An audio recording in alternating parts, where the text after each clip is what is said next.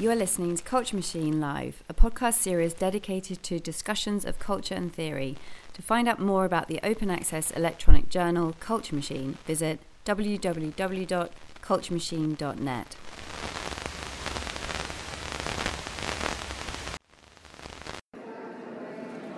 So I'm talking today with Alessandro Ludovico, who is an artist, a media critic, and the editor-in-chief of Neural magazine since 1993. He has published and edited several books and has lectured worldwide. He's one of the founders of MAG.net, Electronic Cultural Policies Organization, and he also served as an advisor for the Documenta 12's magazine project. He has been guest researcher at the Willem de Kooning Academy in Rotterdam and he teaches at the Academy of Art in Carrara. He's one of the authors of the Hacking Monopolism trilogy of artworks, which includes Google Will Eat Itself, Amazon Noir, and Face to Facebook. You recently published your new book, Post Digital Print The Mutation of Publishing Since 1894. Could you explain shortly what you actually mean with this term or concept, post digital print? Well, there's a lot of use of the post-digital word for defining um, mainly field, entire fields of culture that uh, are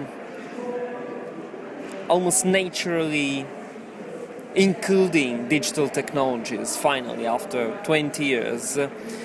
And uh, in this respect they don't look feel perceive um, discuss digital as such, not anymore as a change, but as something which they take can take for granted, and they start to discuss what's happening now when the majority of people take digital technologies for granted, especially which kind of cultural effects and social effects it means. In the specific case of print, um, this means that the dichotomy between the traditional print and the digital print is maybe slowly going to an end in terms that traditional print has uh, used digital technologies since the end of the 80s uh, so since a bit more than 20 years now, being more and more dependent and being more and more uh, reflecting digital technologies in its own um, modalities of production, in its own aesthetic, in the graphic design, the layout, in the distribution channels, and so on. On the other side, um, the purely digital publishing has evolved from being very small niche for uh, computer savvy people to being more than an option for publishing, even uh, um, uh, considered to be the future of publishing in one embodiment or the other. So, but this scenario uh, is going to merge in a way. To, the, the, there's no clear border, border between these two um, scenarios is going to be blurred and to disappear. That's my humble opinion about that. So that's where the post-digital print starts. Uh, when we stop to consider traditional print as uh, a tradition and established um, rules, uh, modalities of production, eventually even to preserve as they are or to defend. And we stop to consider digital publishing as uh, uh, something new that ha- still has to be mature and to be accepted as officially officially as a way of publishing. And we start to consider both uh, as part of the same scenario um, sharing characteristics, uh, attitudes, uh, techniques, especially, and uh, merging their respective fields, creating something which probably isn't completely new, but it slowly starts to mutate. That's also why the title uh, of the book. Uh, so for me, post-digital print, it's uh, shortly what's happening now and what's going to happen uh, to print technologies and uh, attitudes at large. Great, thank you. Um, so the second question. Um, in your book, one of the things that is clearly stated on the book cover and also in the afterword is that you reread the history of print media as a, and I quote, cutting through of the so called dichotomy between paper and electronics, end of quote. So you want to break through this dichotomy between print and digital, stating that, as you quote, said, uh, print and digital are getting married, they have become hybrids. However, reading your book, um, it seems that in many ways you are unable to really escape this dichotomy too. Um, and you even seem to reinforce it in some places. For instance, in the extensive list you made at the end of the book as a kind of addendum, which was entitled Print versus Electrons. So this kind of begs the question um, are we in our current cultural condition really able to break through the oppositions that still seem to divide print and the digital? Actually the, the main aim of the book was to um, build uh, the, the, the richest possible background onto which start to think, imagine, hopefully envision the post-digital print. So um, you're right. The, the, there's a lot about this dichotomy in terms that uh, because there's not a lot yet uh, about this hybridization. The marriage is a joke. Uh, getting married, I always say that they, they used to date. Now they're getting married. That's exactly when when the problem starts. So um, that's only to to explain that uh, this merging, this end, the end of this dichotomy. It's really what's happening now, but uh, it's not easy at all, nor technically, nor culturally, nor socially. Um, and uh, hybrids are the first thing that are um, happening at the moment. Uh, but there are only a few which are worth to mention. Uh, there, there's a lot of hybrids which are just claimed to be hybrids, but actually they uh, take what the majority of um, mass media printed publications are doing. Uh, being either journals or, or um, newspapers or magazines or books, they are just reinforcing this dichotomy, um, just trying to in, uh, at, at, the same time trying to engage with new paradigms, but they are not able to express new paradigms. They're just reinforcing this dichotomy, engaging with the other side, so the, the, the other half of the marriage, so to say. Um, but these hybrids are for me the most valuable signals. Just to make one example, um, there's a book which has been crowdfunded and it's an art book about generative art. It has been done in a very interesting way, which is that those uh, editors acquire the code of each work, the uh, programming code. And what they did then was to run the code of each work, have the output of the code and assembling automatically all the outputs of all the, these artworks, automatically putting them in a book together with the texts which are fixed and uh, not, not completely fixed, some of them are also variable, and then print it. In this way, you have a unique book every time it's printed, of course, because it's generated and at the same time you have a very classic book because the quality of the book is very good. It's not uh, the, the low quality digital one. So if you buy it, you would think that it's a, like any other book you could find in a nice art bookstores. And at the same time, the book is perfectly reflecting what it is about. So in a way, it closes the circles. In this sense, this is a nice hybrid because it's totally embodying the process that's behind the book but at the same time the outcome it's perfectly consistent with the book form. So it's a static book which isn't changing. But it's a, a, a um, it's unique. It you have just your book would never be like any other print of the same of, of that same book. Yeah. So for me that is a very interesting hybrid hybrid um, which breaks finally this dichotomy. Um, the only thing I want to add it's about the addendum, print versus electrons. Actually, the versus uh, again is tricky because uh, it's explained as differences and similarities.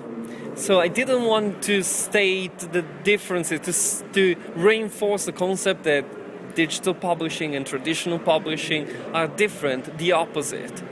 To uh, have to, to underline how they share a lot, and especially uh, making these uh, two columns one next to each other, how definitions that we use for traditional, I mean, uh, technical, because most of them are just uh, technical terms, that we use for the two different words are just uh, are explaining the same thing but just applied to the specific domain.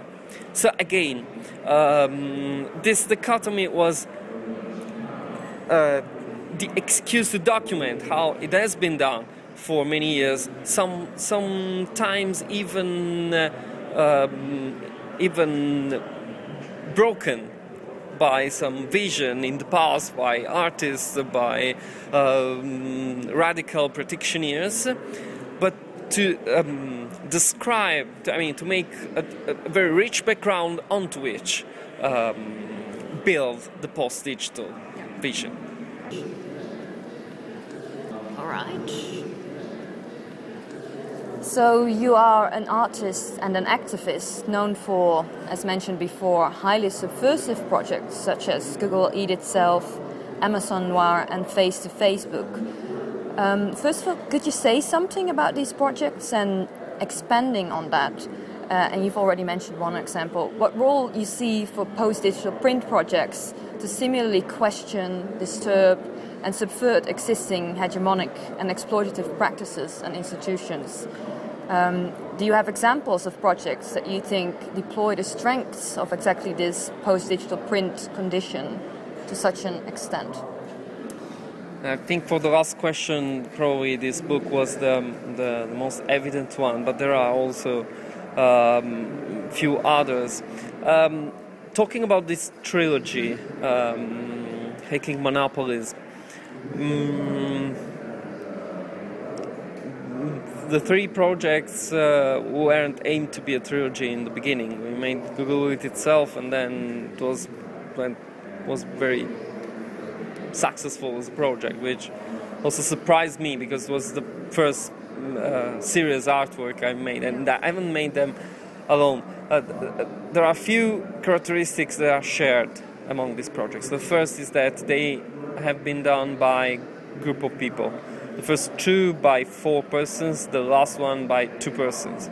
And uh, I really think that their potential was exploited because we were a group and so we were really um, contributing a lot, all of us, to every aspect of those artworks.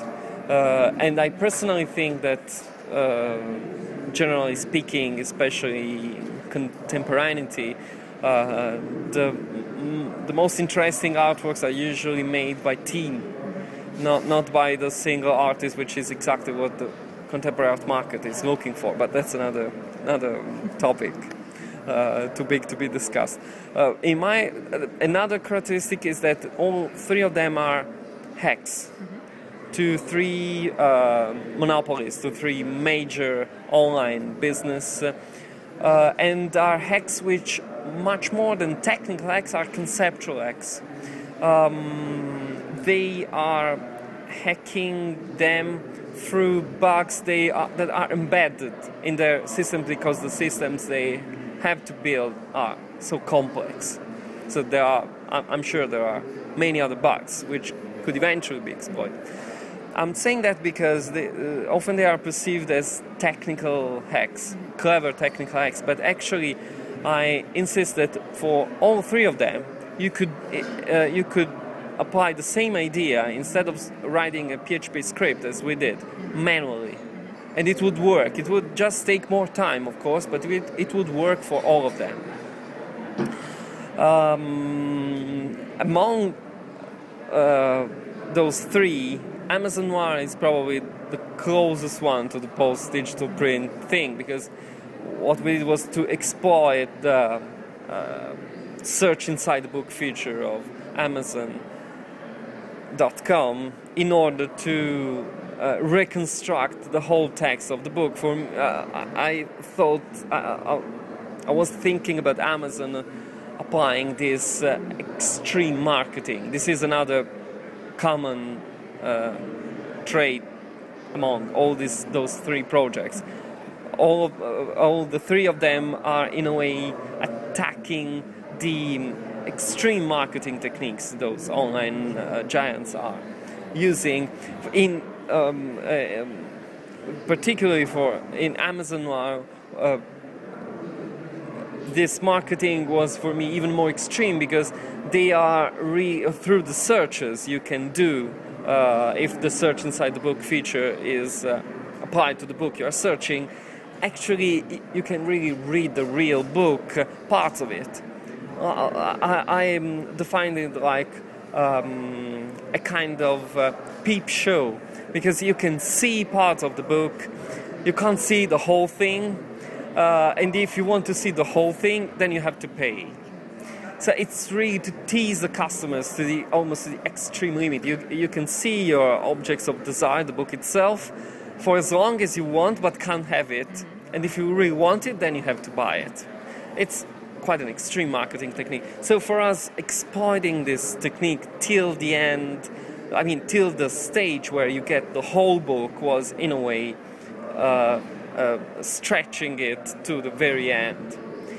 And then having the text, which is the original text, without the pictures, unfortunately, but re embodying it in new, I mean, making a nice PDF for that, not just the, the whole text, and re embodying it reprinting it again as a book creates another kind of hybrid. In this case, less visionary but more conceptual. Yeah. Um, I think as well that in the, I mean, there, there, there are certain sectors uh, in activism which deals with publishing which quite radically think that everything should be just scanned and shared um, I'm not sure if I, my, I me myself, I, I, share this vision totally because I'm also publishing a magazine. So um, this vision that you should crowdfunding as the only business model,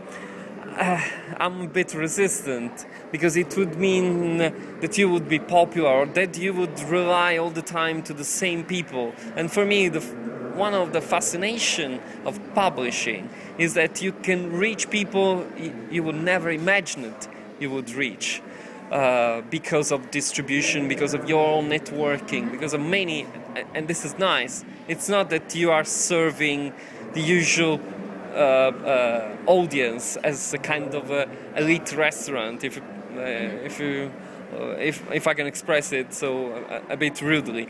Um, so for me, um, it's also interesting how you, uh, uh, from an activist point of view, this uh, publishing practices could be exploited in the end, or made free. Um, it's quite easy to make a parallel to what happened to music 10 years ago, uh, almost 10 years ago. And I think that, again, all these are open questions. There's no clear answer. And I personally should be uh, ready that somebody could just scan what I do and make it for free and eventually also uh, mm, stop to publish it because there would be no revenues in selling it. I should be ready and even open to it because I would then think about something different. And that's the beauty for me uh, of, of this post digital process that it's a great moment of change and of mutation. So, whatever will happen, it would be anyway a, a significant moment, and it's worth to be part of it on different sides. Also, the, the artistic view, which gives me, the, when, when I was engaged with this project, the freedom of uh, engage conceptually with that, but also the um, pragmatic production side, which also gives some some knowledge with which can deal with the artistic one. Just want to add that Face to Facebook has also uh, a, a, couple of elements uh, uh, when we talk about publishing.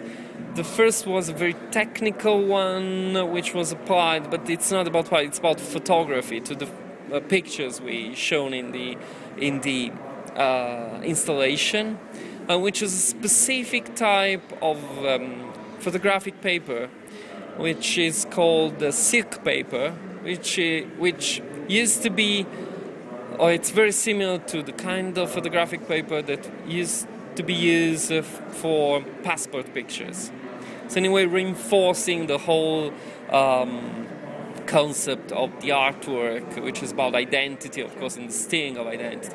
And the other thing was the media reaction, which was overwhelming for us. We got 100, 1,100 uh, uh, media reactions in one month about the project. Um, and that mm, triggered us to reflect about how news can be so viral. Mm-hmm. How we constructed something which uh, jokingly for us was the perfect news because every media was eager to yeah, just yeah, yeah. publish it and again, uh, this connects somehow to how the news are constructed, consumed, and what's the role of the printed news, which is different from the role uh, um, from the role of the digital news, from the role of the uh, even the role of the news you read on your computer or tablet, and the role of the news you read just briefly as titles on your mobile phone, and so on. I mean, again, there in this case there are dichotomies still but there are also many points of contact. And in the case of this project, uh, it was nice how to uh, see back how every uh, media treated properly, but talking about the same thing. Yeah. We even uh, um, discovered something which is another kind of hybrid, which are uh, the fake blogs which are self-generated, but are perfect and very well uh, indexed by search engines. And we discovered what they do is taking an article from an, whatever other uh, official blog or media and using um, synonym dictionary in order to change the text. So the text is quite hilarious to read it, but it still somehow makes sense and search engines are taking it as a good one because they're not not as skilled as human to judge it. So again, that for me was the peak um, in this huge mass media reaction to connect and the perfect connection then with um, with the post-digital print concept. So, final question. Um, you talk about the importance of making use of network for independent publishing, um, subversive actions, and avant garde forms of publishing both offline, uh, for example, in your book you mentioned the Mail Art Network, and also now online in global digital publishing projects. But what are your thoughts on the fact that many, if not most, self publishing these days works via commercial entities such as Lulu.com or Amazon's Kindle Direct Publishing? Um, furthermore, much of the promotion and networking, like you were talking about also with this uh, viral news uh, media, uh, so a lot of the promotion and networking of these kinds of projects takes place via sites such as Google, Facebook, and Twitter. Um, so, are we able to create independent networks and network effects that stay clear from these, what can be seen as kind of intruding entities or parasites, even to this ideology of this specific ideology of connectivity that you embrace? Well, actually, in the trilogy, our strategy for all the three projects, another element which was shared, was to be parasites of those big online networks. So, uh, if we talk about Google, Facebook, and Twitter, for me, the best strategy is not to be out of them, mm-hmm. but to parasite them as much as possible. Um, and about networks, which is a, a key element, especially for independent publishing. Well, Lulu.com is the most popular print on demand platform, and also the Kindle Direct Publishing is uh, quite well uh, received, and they are commercial entities, of course. But Lulu, I mean, it's a business. It's not directly dealing with the content somehow. They are just happy if you use them yeah. and give them some money. Amazon is trickier because. Um, they are not just providing the platform, but they are really interested in the content and they are really interested in uh, using what you create in every conceivable way to squeeze some money from somebody else. Uh, so I would make, uh, I think this distinction is important. But the main problem is that there's no uh, it's not reclaim, but reappropriation of the means of production in the digital world for publishing. So we don't have an easy to use, we don't have, so to say, if we would make a parallel with the 70s and the 80s, we don't have the Xerox machine for digital. Yeah. So we have means, I mean, there are lots of uh, projects and efforts, of means publishing, yes, of course uh, spent lots of energies to create independent um, infrastructures and free infrastructures and radical infrastructures for digital publishing. But still, the main problem is about being then very popular, like copy machines were in the 80s, like a mimeograph was in the 60s for in certain circles, and I can go on with examples. Um, like floppy disk could have been or hypercard could have been. So we are still missing the mean that would trigger both the production and the sharing. That's why the network dimension is essential because we would absolutely need a network of persons to develop infrastructures, which would mean distribution, which would be both digital and physical, to compete and I mean to, to make the best of publishing projects work. And furthermore, and even more important, we will need an independent and we will need a network of people to develop independent software. Means that would be then the let's use this uh, Californian ideology term, the killer application for radical publishing, which we are still waiting for. So the Xerox machine for digital publishing. Um, I think this is very important. Then, when we will have that, something that would allow people to create hybrid